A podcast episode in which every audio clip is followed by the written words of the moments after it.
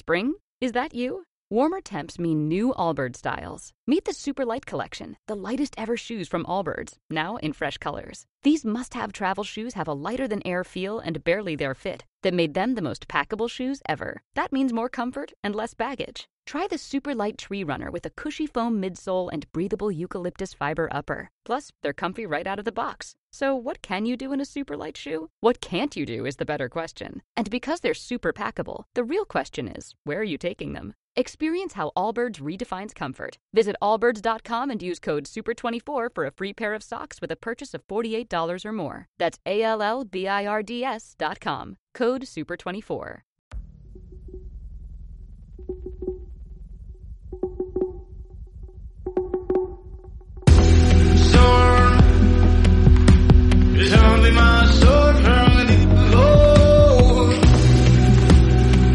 Estás escuchando Rock and Films con Jesús Blázquez.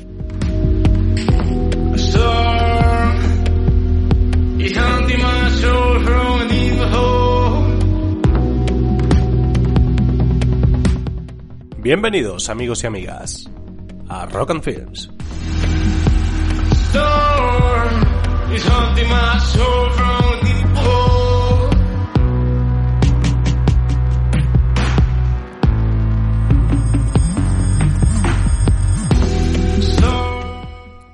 Bienvenidos al episodio número 12 más 1. Eh, no numeramos este episodio con esta suma por superstición. Lo hacemos por dar un poco de juego y porque el entrevistado de hoy, que es Charlie Siniwan, también utiliza esta misma fórmula para numerar su etapa 12 más 1 de su vuelta al mundo en moto. Entonces, al saber que su entrevista iba a aparecer en este episodio, pues recordé este detalle al ver esta, esta etapa y pensé también en numerar así nuestro episodio 12 más 1. Y bueno, habiendo desvelado la primera parte del sumario, que es la entrevista a Charlie, deciros que si no le conocéis, Charlie, cuyo nombre real es Carlos García Portal, es un madrileño que se dedica a viajar por el mundo en moto y a grabarlo para enseñárnoslo a todos a través de YouTube. Es decir, es un youtuber viajero. Pero bueno, youtubers hay de muchos tipos y Charlie es uno de los profesionales. Su vuelta al mundo en moto está grabada con una calidad exquisita y cada vídeo, que cada domingo nos trae uno nuevo, nos hace disfrutar transmitiéndonos su pasión por lo que hace con unas imágenes del mundo que son bellísimas y con un reportaje visual de lo que realmente es el ser humano que nos devuelve toda la confianza en nuestra especie. Y habiéndoos presentado ya al entrevistado de hoy, sabed que esta entrevista realmente fue grabada en enero del año pasado 2019. Los que nos seguís desde hace mucho, sabéis que estos 12 más un episodios que llevamos actualmente no se corresponden con la realidad, porque realmente llevamos muchísimos más. Hace 10 años que empezamos a hacer este podcast, pero este año 2020 decidimos comenzar de cero para darle un nuevo formato e intentar que su, que su permanencia o, o, su manera de envejecer en el tiempo tenga la mayor calidad posible, ya que muchos de los primeros episodios de hace 10 años, pues su calidad era bastante regular, por no decir malísima, y su formato era muy distinto al actual. Entonces decidimos eliminar todos los episodios que teníamos de antes y empezar de nuevo. Pero claro, en esos episodios anteriores hay también muchas y muy interesantes entrevistas que, que, nos da pena que se pierdan para siempre. Y entonces, de vez en cuando y bajo determinadas circunstancias muy especiales como las de hoy, que al final del episodio os contaré cuáles son estas circunstancias, pues eso, en, en, esos momentos incluiremos alguna de esas entrevistas pasadas que ya aparecieron en su momento pero que ahora no están nada más que almacenadas en mi ordenador. Entonces, eso, saber que la entrevista de hoy es posible que ya la hayáis escuchado si nos seguís desde hace mucho, pero igualmente creo que es una entrevista muy interesante y que nos hace descubrir a un gran aventurero. Entonces, la hayáis escuchado o no, os invito a quedaros para que recordéis o descubráis a Charlie Siniwan. Tonight is so cold and this room is so dark. I can't forget your smile. I can't forget your eyes. And today it rains a lot. You're so far. I'm alone. I need to kiss you again. I need to feel your skin. But I promise that one day I'll meet you once again. I'll try to hold your hand, bringing back summer to me till the end.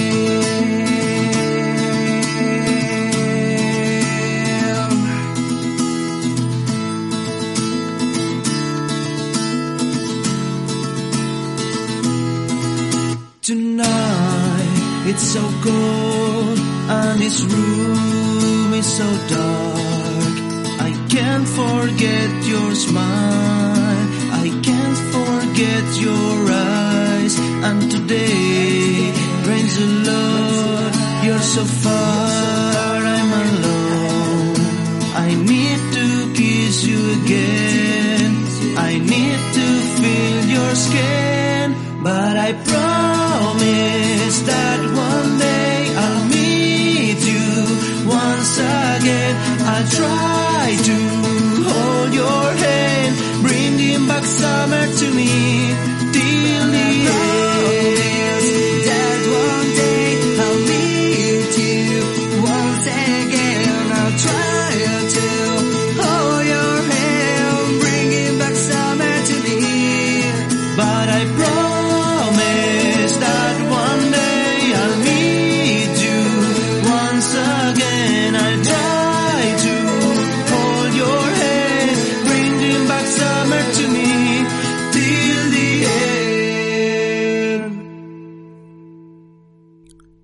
La canción que acabamos de escuchar se titula Promise y pertenece al disco Punk is Dead de 2019 de la banda de Gijón Last Titans, Last Titans.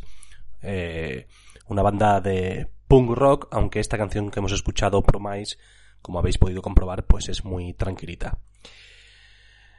Y siguiendo con el sumario, tras la entrevista a Charlie Siniwan, llega la sección Ojo que quema con la primera impresión de la película argentina El robo del siglo, película que se estrenará el próximo 20 de noviembre en España, pero que el compañero Juan Pablo ya ha tenido la oportunidad de ver y que hoy va a compartir con nosotros. Sin spoilers, como siempre, ya sabéis. A continuación llegan los clásicos, que esta semana en verdad son menos clásicos. En primer lugar, en la sección Cine Viejuno, yo os traigo la película La vida de los otros. Y como digo, sé que no es una película muy antigua, pero como todavía no tenemos bien definido qué es eso de un clásico o qué no es, yo me he arriesgado y la he metido en ese saco de los clásicos. Y después, en la sección dedicada a los clásicos musicales, canciones de antaño, que el compañero Isaac se ha empeñado hoy en llamar clásicos de antaño, pues Isaac nos trae el temazo Histeria de Muse. Y eso sería todo para este programa 12 más 1 de hoy.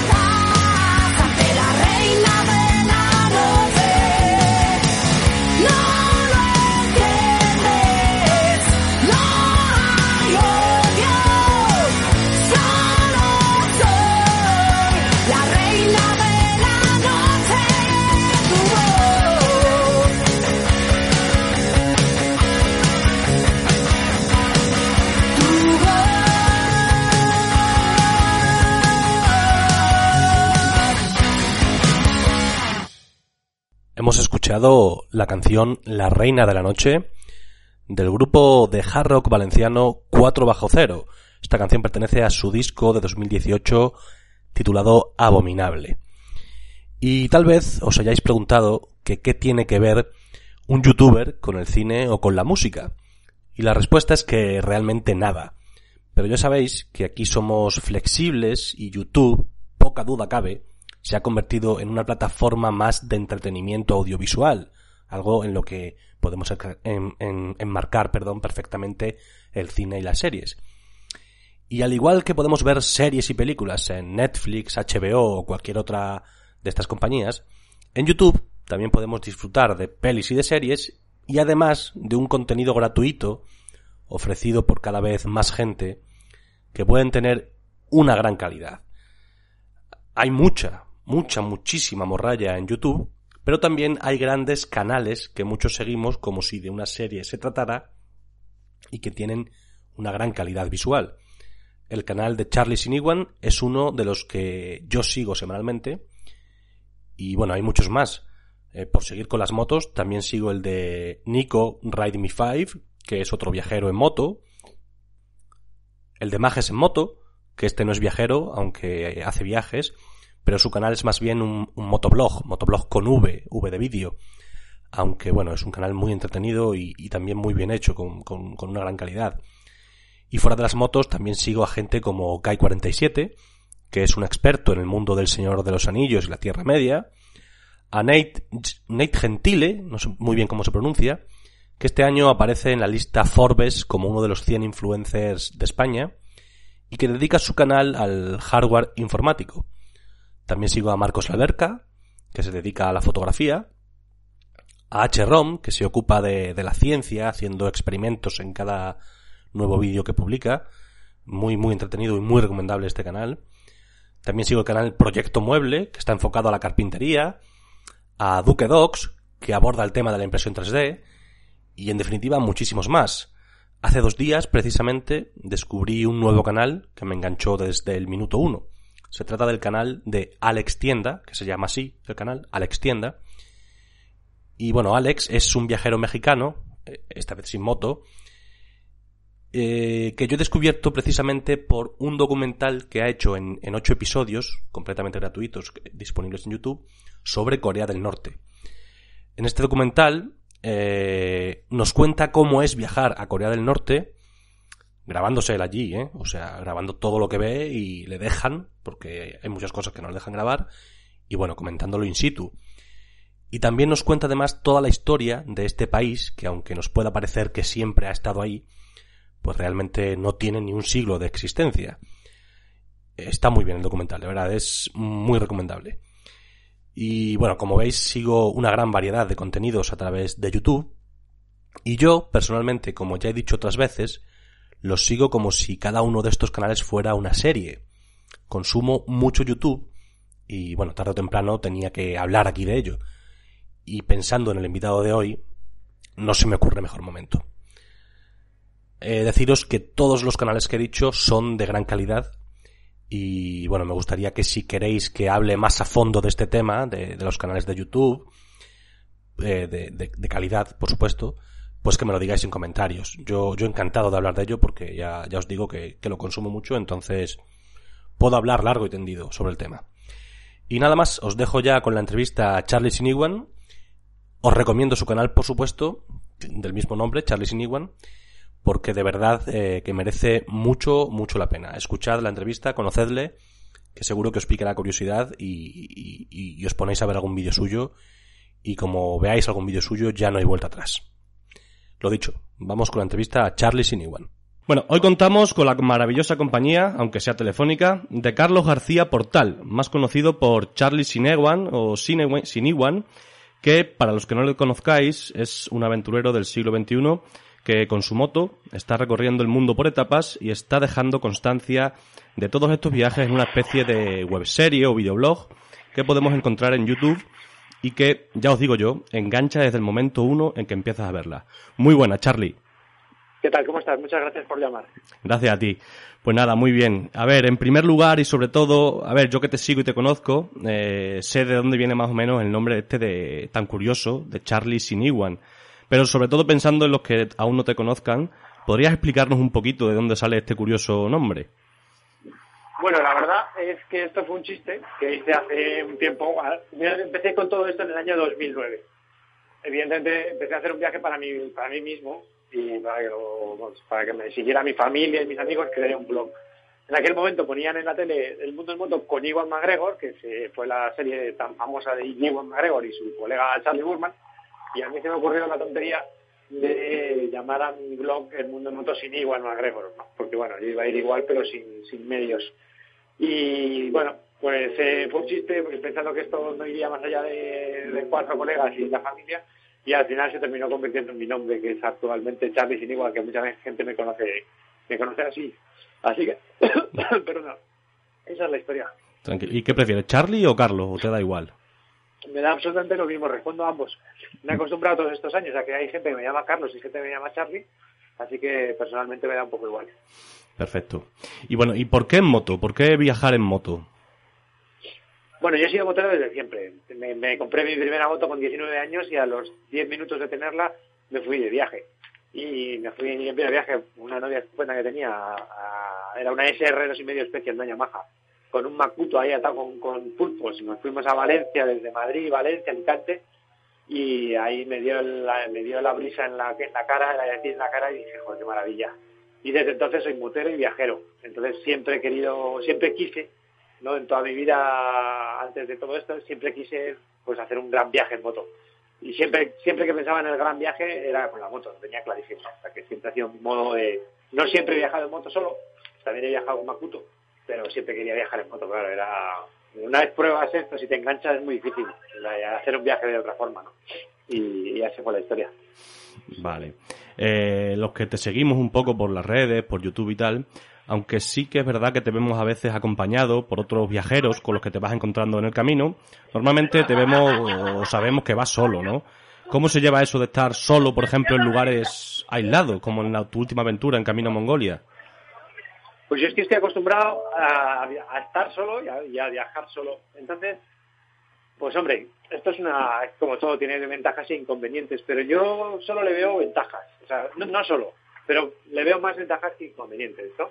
La capacidad de reacción de una sola persona es más rápida que de, varios, eh, la capacidad de comunicación, de conocer gente es mucho mayor cuando vas solo, pues la gente se te acerca mucho más y al final las experiencias que te pasan viajando solo no te pasarían viajando en, en, compañía y al revés, pues evidentemente también pierdes cosas, claro.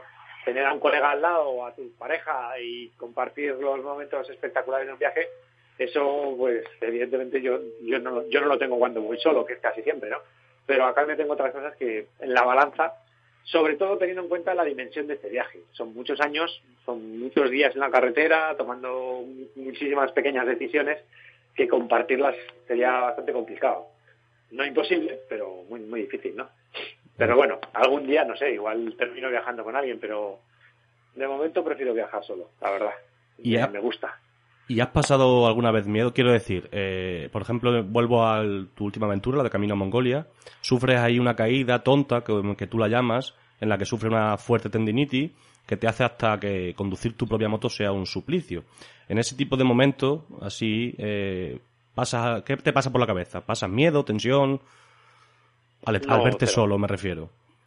No, cero, cero. No, nunca he tenido realmente miedo. Ahí en ese momento de esa caída, nada sufrimiento entre comillas, ¿no? Que tampoco estás ahí y te duele y tal, pero bueno, vamos a ver, hay que poner las cosas un poco en, en dimensión, ¿no? Yo creo que el sufrimiento que pueda tener una persona tan privilegiada como yo montando en moto por el mundo, pues es insignificante si la comparo con todo el sufrimiento que he visto estos años por el mundo, ¿no? Entonces, evidentemente no, no, no lo puedo contar como un gran sufrimiento. Otra cosa es que te duela y te sufras un poco y, te cueste llegar a donde ibas, ¿no? Que fue el caso, ¿no? Que fueron 300 kilómetros por pista eh, con una mano prácticamente inutilizada, un brazo, pues me costó bastante, me hizo bastante tal, pero vamos, no, no es, no creo que sea para tener muy en cuenta. En cuanto a miedo, en este viaje desde luego no, y casi nunca tenía miedo.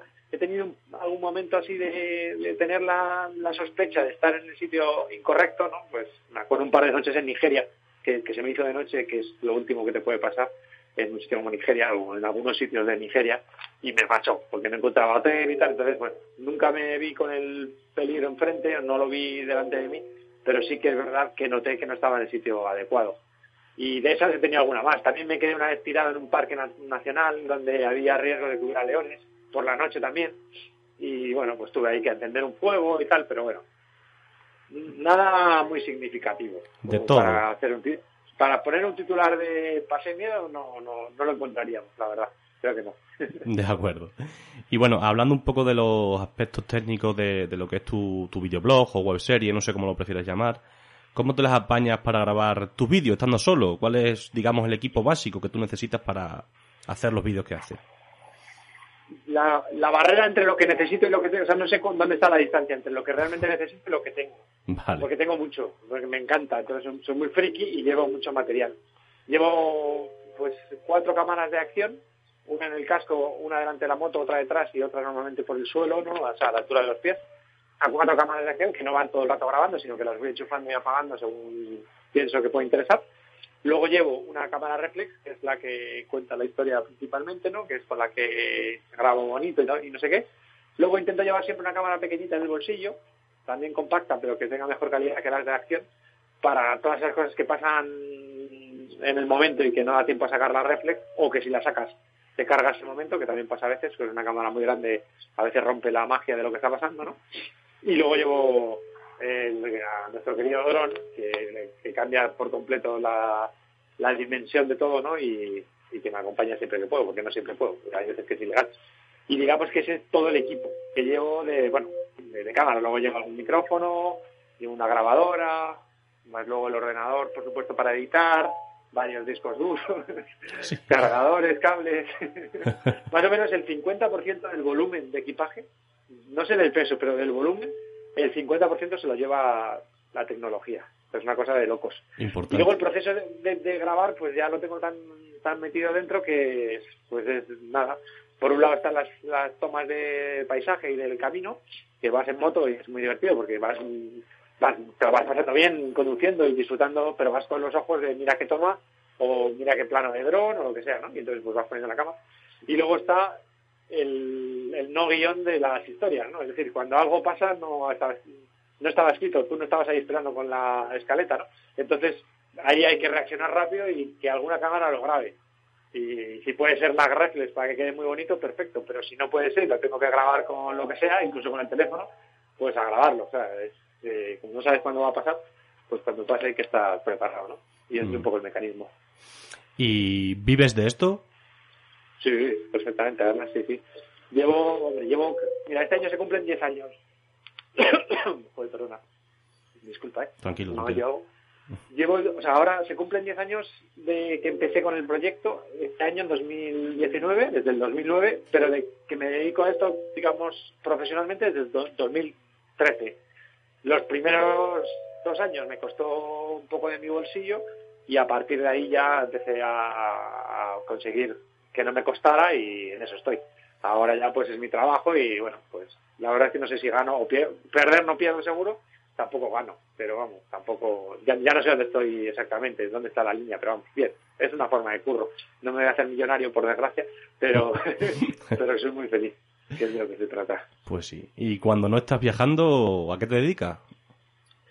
Pues a editar, a editar o a escribir o a preparar la... Preparar los viajes la verdad es que me dedico muy poco, ¿no?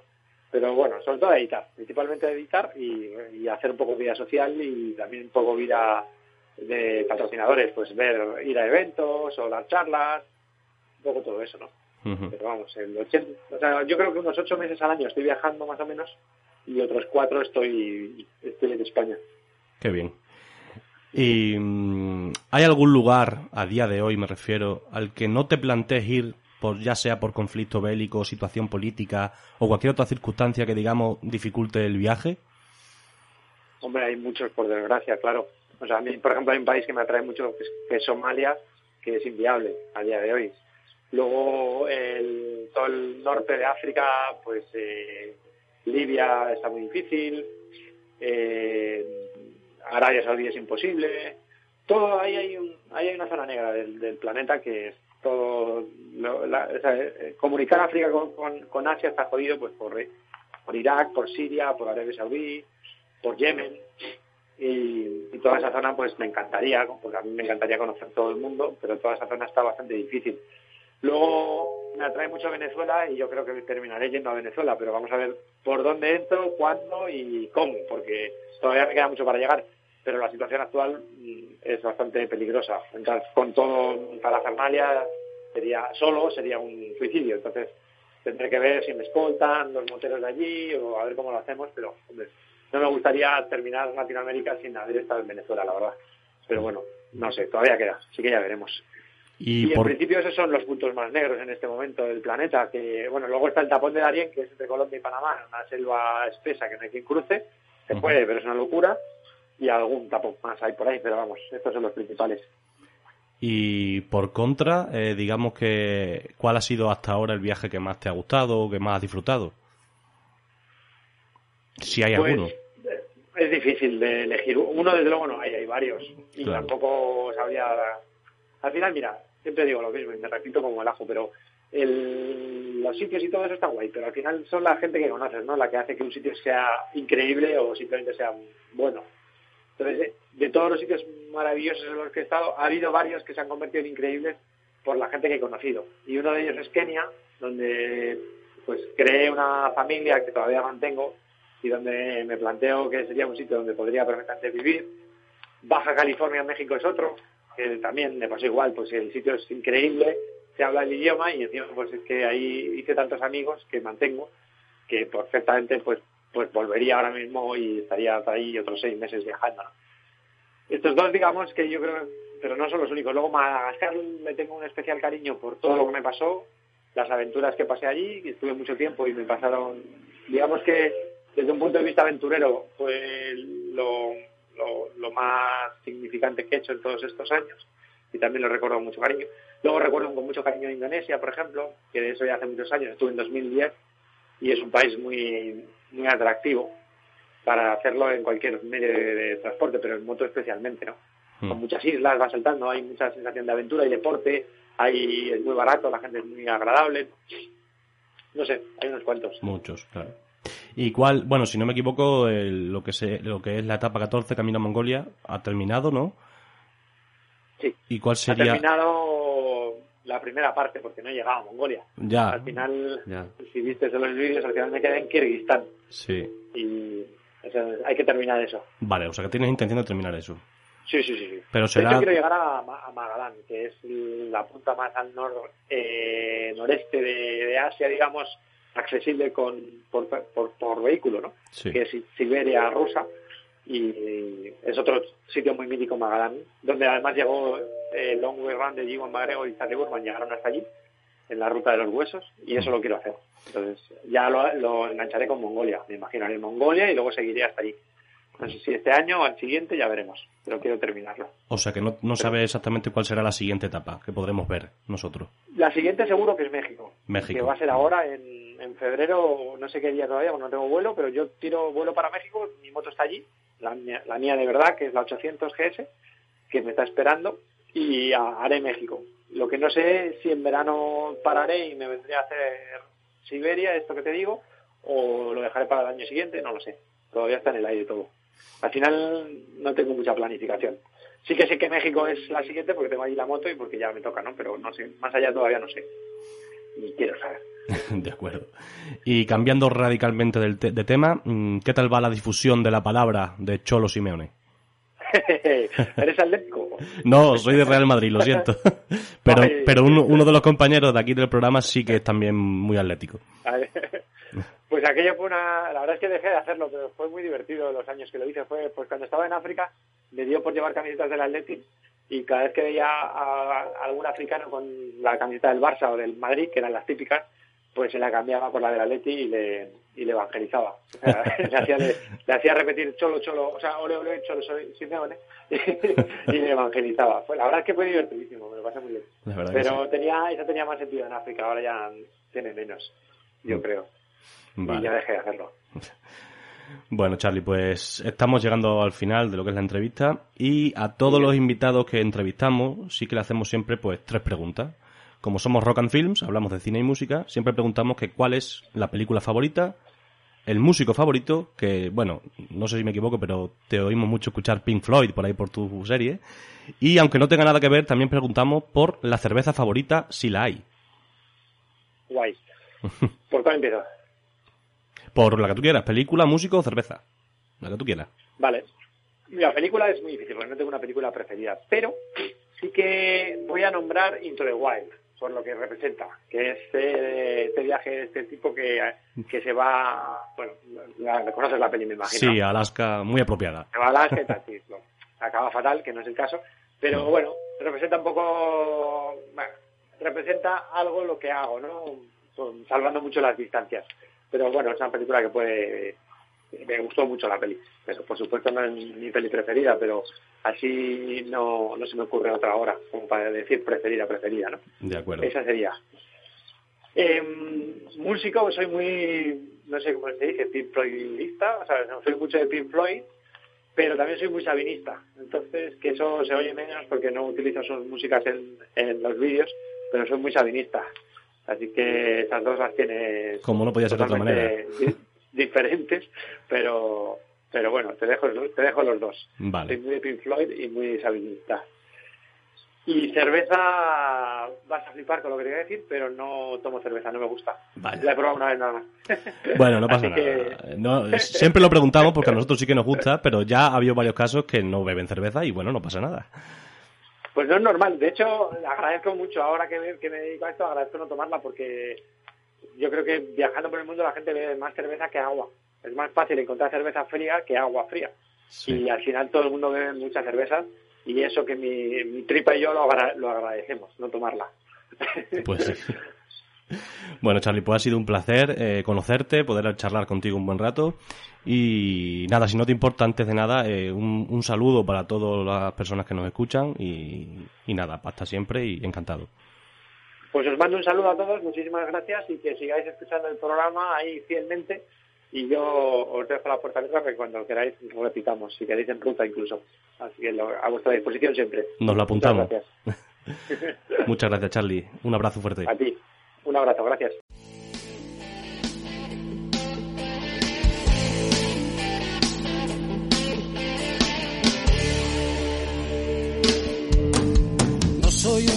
Un la lágrima fácil de esos que se quejan solo por vicio. Si la vida se deja, yo le meto mano y si no, aún me excita mi oficio. Y como además sale gratis soñar y no creo en la reencarnación, con un poco de imaginación partiré de viaje enseguida vivir otras vidas, a probarme otros nombres colarme en el traje y la piel de todos los hombres que nunca seré. Al Capone en Chicago, legionario en Melilla, pintor en Montparnasse, mercader en Damasco, postalero en Sevilla, negro en Nueva Orleans, viejo verde Sodoma, deportado en Siberia sultán en un harén. Policía ni en broma, triunfador de la feria, gitanito en Jerez. Taur en Monte Carlo, cigarrillo en tu boca, taxista en Nueva York. El machulo del barrio tiro porque me toca, suspenso en religión. Confesor de la reina, banderillero en Cádiz tabernero en Dublín, comunista en Las Vegas, ahogado en el Titanic, flautista en Hamelin. Pero si me dan a elegir entre todas las vidas, yo escojo la del pirata cojo con pata de palo, con parche en el ojo, con cara de malo, Cotruán, capitán de un barco que tuviera por bandera un par de tibias y una calavera. La del pirata cojo con pata de palo, con parche de ojo, con cara de malo. El viejo Truán, capitán de un barco que tuviera por bandera un par de tibias y una calavera andas insumiso en el cielo, dueño de un cabaret. Arañazo en tu espalda, tenor en Rigoletto, pianista de un burdel. Cosero en La Habana, Casanova en Venecia, anciano en Sangrila. Polizón en tu cama, vocalista de orquesta, mejor tiempo en Le Mans. Cronista de sucesos, detective en apuros, conservado en alcohol. Violador en tus sueños, suicida en el viaducto, guapo en un culebrón. Morfino malo en China, desertor en la guerra, boxeador en Detroit. Cazador en la India, marinero en Marsella, fotógrafo en Playboy. Si me dan a elegir entre todas las vidas, yo escojo la del pirata cojo con pata de palo, con parche en el ojo, con cara de malo, el viejo truán capitán de un barco que tuviera por bandera un par de tibias y una calavera. La del pirata cojo con pata de palo, con parche en el ojo, con cara de malo, el viejo truán capitán de un barco que tuviera por bandera un par de tibias y una calavera.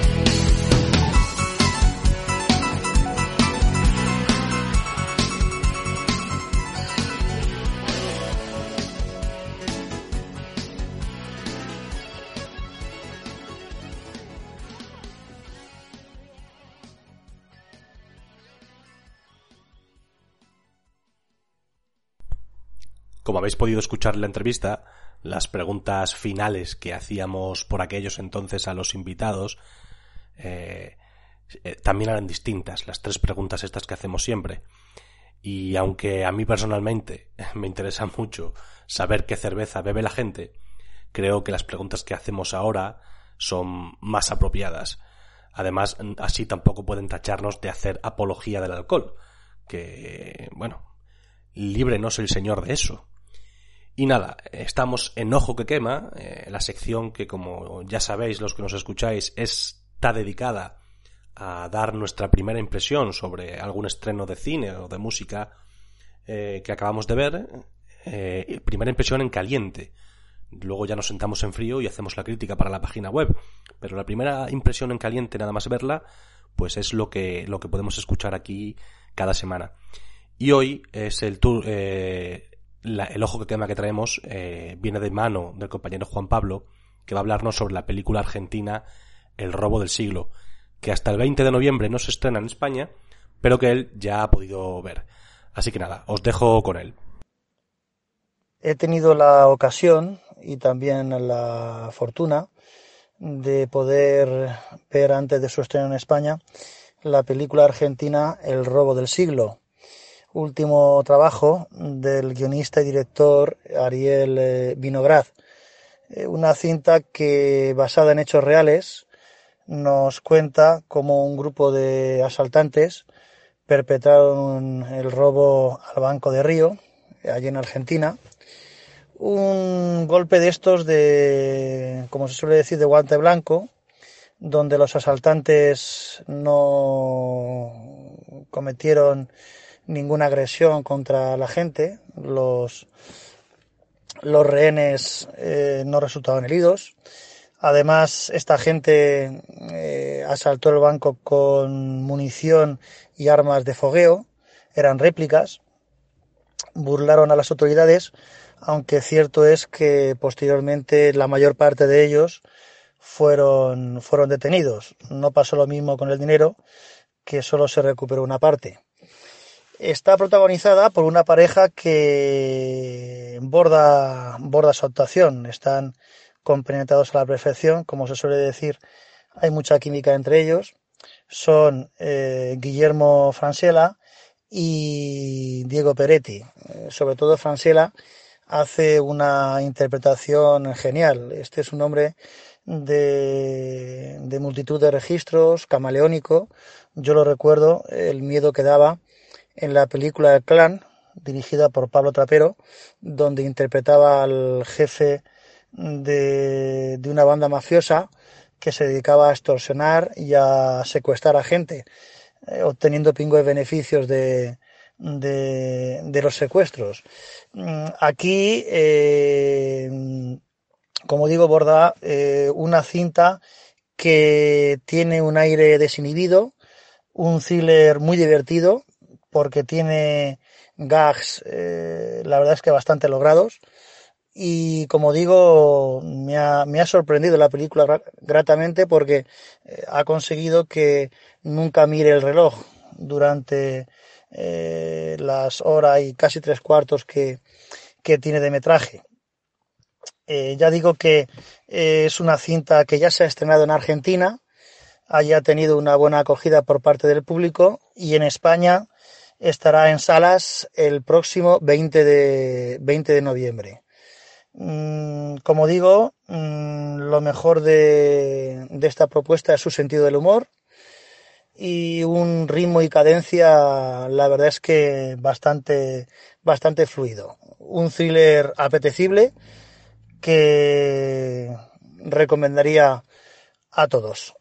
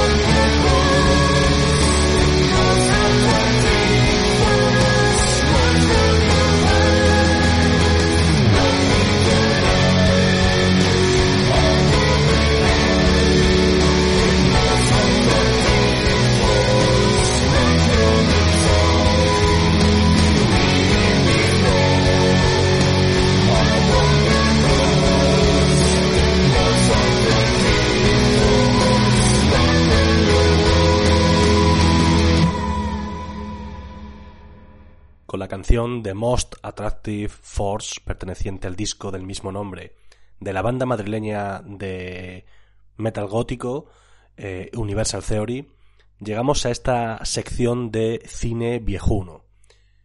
Como dije al inicio, hoy me toca a mí hablar en esta sección. Y os traigo para hoy la película alemana La vida de los otros, película de 2006 que transcurre en el Berlín de la RDA, es decir, de la República Democrática Alemana, o la Alemania del Este, que también se le conocía, que fue uno de los dos estados en que se dividió Alemania tras el final de la Segunda Guerra Mundial y que se mantendrían separados hasta 1990, cuando llegó la reunificación alemana, volviendo a ser Alemania un único país. Pues bien, la RDA, donde, transcurre la película, fue una dictadura socialista en, en el que la policía secreta, que todos conocemos como Stasi, controlaba muy de cerca a todos sus ciudadanos. Y en la película, concretamente, se muestra el control que la Stasi ejercía sobre los círculos intelectuales.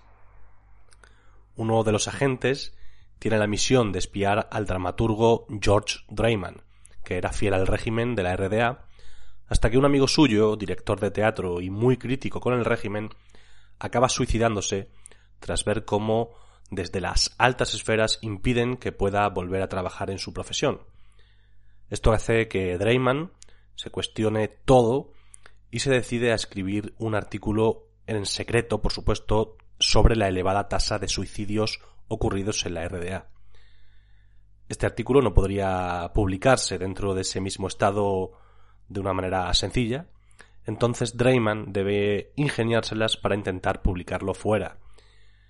Y mientras todo esto pasa, el agente de la Stasi encargado de, de la vigilancia de Dreyman casi las 24 horas, empieza a anhelar la vida libre que él eh, oye a través de los micrófonos que hay en la casa de Dreyman, eh, anhela esa vida hasta cierto punto, eh, este anhelo y la pena que siente por el suicidio del amigo de, de Dreyman hacen que su vigilancia se antoje más ligera, por así decirlo, permitiendo que el artículo sobre los suicidios en la RDA que estaba escribiendo Dreyman eh, fuera publicado fuera, ya que, aunque él era consciente de que estaba haciendo este artículo, digamos que empezó a cogerle cariño, podemos decir, al, al escritor, y, y, nada de nada sobre el artículo hizo constar en sus informes de vigilancia. Toda esta trama conduce hacia un gran final de película que, bueno, que no os desvelaré, y nada, como dato comentaros que la película se llevó el premio Oscar y el premio BAFTA a la mejor película de habla no inglesa, además de otros muchos premios más. Eh, es una gran película sin duda, que nos hace ver, al menos desde un punto de vista, lo que ocurría en la RDA, un estado en el que el gran hermano siempre estaba encima y donde la palabra democracia solamente aparecía en el nombre. Si no la habéis visto, de verdad que estáis tardando en verla. Yo ya la he visto tres o cuatro veces y al hablar de ella hoy aquí no descarto volver a hacerlo próximamente porque de verdad que está genial. Tengo uno nuevo. A ver. Honecker entra en su despacho. Abre la ventana. Ve el sol y dice... ¿Qué pasa? Oh. Lo siento. Yo solo es que... No, no, no. Continúe, compañero. Se lo ruego. ¿Qué tiene de malo reírse del secretario general del partido? Además, seguro que ya me lo sé. ¿Mm? Adelante, cuéntelo. Eh, bueno, Honecker, quiero decir, el camarada secretario general, ve el sol y dice, buenos días, querido sol. Buenos días, querido sol. Así. y el sol contesta, buenos días, querido Eric. Y a mediodía, Eric abre de nuevo la ventana, ve el sol y dice, buenas tardes, querido sol. Y el sol contesta, buenas tardes, querido Eric. Por la noche, Eric vuelve a abrir la ventana y dice, buenas noches, querido sol. Y el sol no contesta. E insiste, buenas noches, sol. ¿Por qué no contestas? Y entonces el sol dice, que te den, ahora estoy en Occidente. sí. sí. sí. ¿Nombre? ¿Rango? ¿Departamento?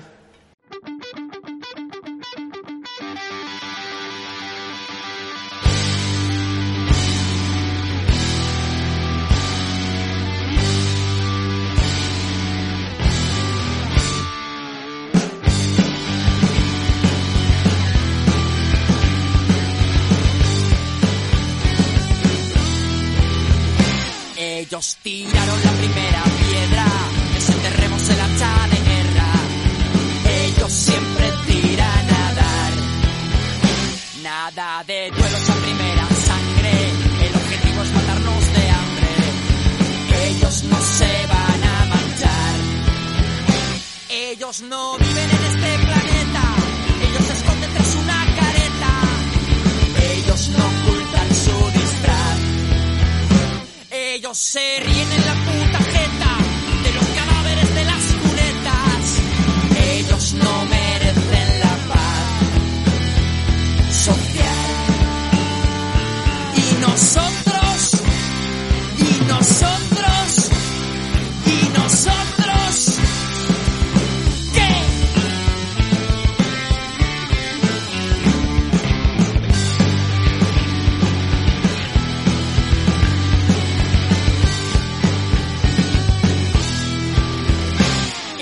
Tiraron la primera piedra, por donde pisan no crece la hierba. Ellos arrasan donde van. Está perfectamente consensuado entre ellos y quienes les han votado. Carta blanca de potestad. Ellos no son el principal problema, porque el error de base es el sistema. Eso es lo que hay que derribar. Cuando la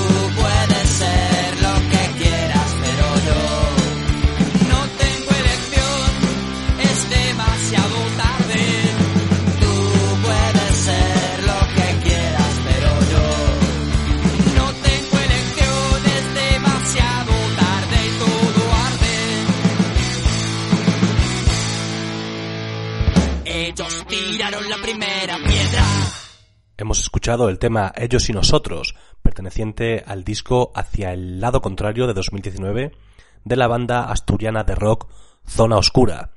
Tema muy apropiado, además, para la película La vida de los otros que, de la que acabamos de hablar anteriormente. Y bueno, ya estamos en eh, Canciones de Antaño, donde hoy el compañero Isaac nos trae el tema de Histeria de Muse. Os dejo con el compañero Isaac. Clásicos de antaño, año, año, año, año. Bien hallados, muchachos y muchachas. Hace algunas ediciones ya de esta rítmica sección llamada Clásicos de antaño, como espero que haya quedado recalcado en la entradilla, se paseó por aquí nuestro compañero de los mil nombres. Antonio, Toti, Tony, incluso Toto, en algunos círculos muy selectos y exclusivos. De todas formas, si quieren dejar algún nombre más, háganlo en la sección de comentarios de iBox. Nosotros lo valoraremos y decidiremos si al muchacho le renta o no. Bien, como reseñaba al principio, el ominoso Toti, en un clásicos de antaño anterior, se quejó airadamente de nuestra filia por rescatar canciones del principio de los tiempos, casi de cuando el fuego prácticamente no existía. Para ser más exactos, Totti dijo, y cito textualmente, yo no he viajado como mis compañeros al neolítico ni al paleolítico y más allá, porque ellos han elegido canciones añejas, muy viejas. Desde mi más sincera admiración a este sujeto que lo mismo entiende de música que de pulpos o que te diseña el logo de la web, he de darle la más sincera razón. Sí, lo que oyen.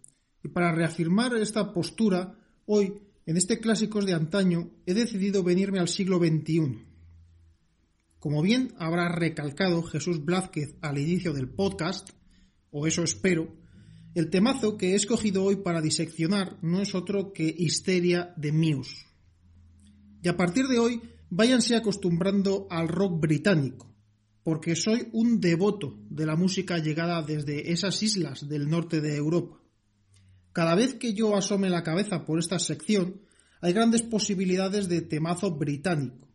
Y por cierto, y al hilo de eso, he prometido dejarle el wannabe de las Spice Girls a nuestro compañero Juan Pablo, palabrita del niño Jesús. Estoy deseando escuchar ese clásicos de antaño. Juan Pablo, deja ya el streaming y ponte a ello. Y hazte Twitter. Histeria fue el tercer single que lanzaron los Muse de Absolution, el tercer álbum de la banda que fue lanzado en el año 2003. Y el mejor del grupo para muchos, yo incluido, seguramente. Soy un acérrimo de Muse y como tal he de admitir que me siento algo distante del cariz excesivamente electrónico que ha tomado la banda británica últimamente. Por ello siempre me he sentido más atraído por sus primeros discos, siendo seguramente Histeria una de mis esenciales de aquella época primeriza de la banda. Cabe destacar que Histeria, como todos o casi todos los temas del álbum Absolution, fue compuesta por Matt Bellamy durante la gira de Origin of Symmetry, su anterior disco. Una canción, esta Histeria, que ya hoy es un himno de la banda, siendo tocado prácticamente en todos y cada uno de sus conciertos. Histeria es una de las canciones más personales de Muse.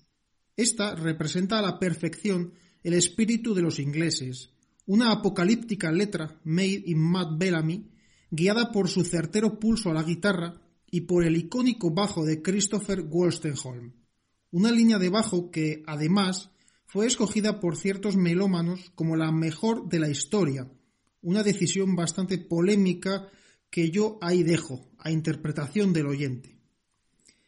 Yo adoro este temazo que me inyecto directamente en vena cada vez que necesito un aporte extra de energía. Caña de la buena desde el primer segundo en una canción súper pegadiza que no da un solo segundo de respiro. En definitiva, eh, no me voy a alargar mucho más porque lo único que me apetece es que se deleiten con este temazo, con este pedazo de cacho de trozo de canción de principios de siglo. Larga vida Histeria, larga vida Muse, larga vida al rock y larga vida a Rock and Films, por supuesto.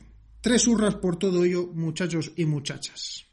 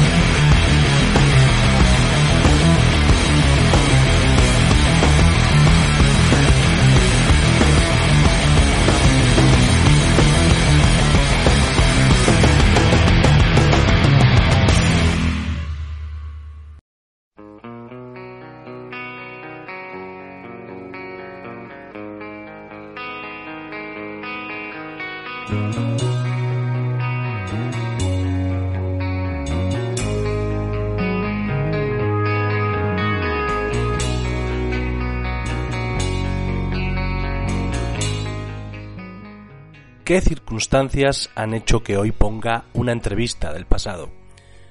Eh, como dije al principio, al final del episodio, que ya estamos llegando, como podéis escuchar a Simpleman de, de fondo, pues eso, al, al final os, os explicaría qué, qué ha pasado. Bueno, en primer lugar, dejar claro que esto no será algo habitual, pero sí será un recurso que, que usemos cuando el programa, como lo hacemos normalmente, no pueda hacerse. En el caso de hoy, tal vez hayáis notado más cosas raras en el episodio. Y es que el problema ha sido que todo el equipo de grabación no lo tengo aquí conmigo. Me lo tuve que llevar al pueblo la semana pasada y, bueno, yo, yo que soy cabezón, anatómicamente hablando, de nada me ha servido, porque al volverme a Badajoz, allí que se ha quedado todo el equipo olvidado. Entonces he tenido que grabar todo esto con mi ordenador a pelo, sin micrófono ni nada, y lo he editado luego después eh, lo mejor posible. Y por no tener el equipo de grabación, también he renunciado a hacer una entrevista nueva para este episodio, porque sin el equipo de sonido eh, las grabaciones estas dejan mucho que desear y es algo que no quiero no quiero hacer así. Así que por eso he incluido una entrevista anterior que además es algo que también quiero hacer mm, de vez en cuando ir recuperando todas en, todas estas entrevistas. Así que genial por esa parte. Y nada, ese ha sido el gran misterio, eh, el gran misterio, perdón. No sé, eh, me gustaría saber eh, que me dijerais qué os parece esto de, traer entrevistas anteriores aquí a, al programa. Me gustaría ver si, si, os parece bien, si os apetece o no, si, si os da igual. Así que nada, decírnoslo en comentarios y así tengo más claro cómo proceder ante imprevistos como el de esta semana. Y por último, recordaros como siempre en las redes sociales. Estamos en Facebook, en Twitter y en Instagram. Y, ahí día a día pues subimos eh, información sobre cine y música y series eh, actualizada. Por supuesto también que visitaréis nuestra página web rockandfilms.es y si os gusta este podcast pues ya sabéis, suscribiros, dadle a me gusta, que eso nos viene genial y, y comentad, comentad sin miedo todo lo que creáis que tenéis que comentar. Nada más, eh, hasta aquí el episodio 12 más 1. Muchas gracias por estar ahí. Salud, cine y rock and roll.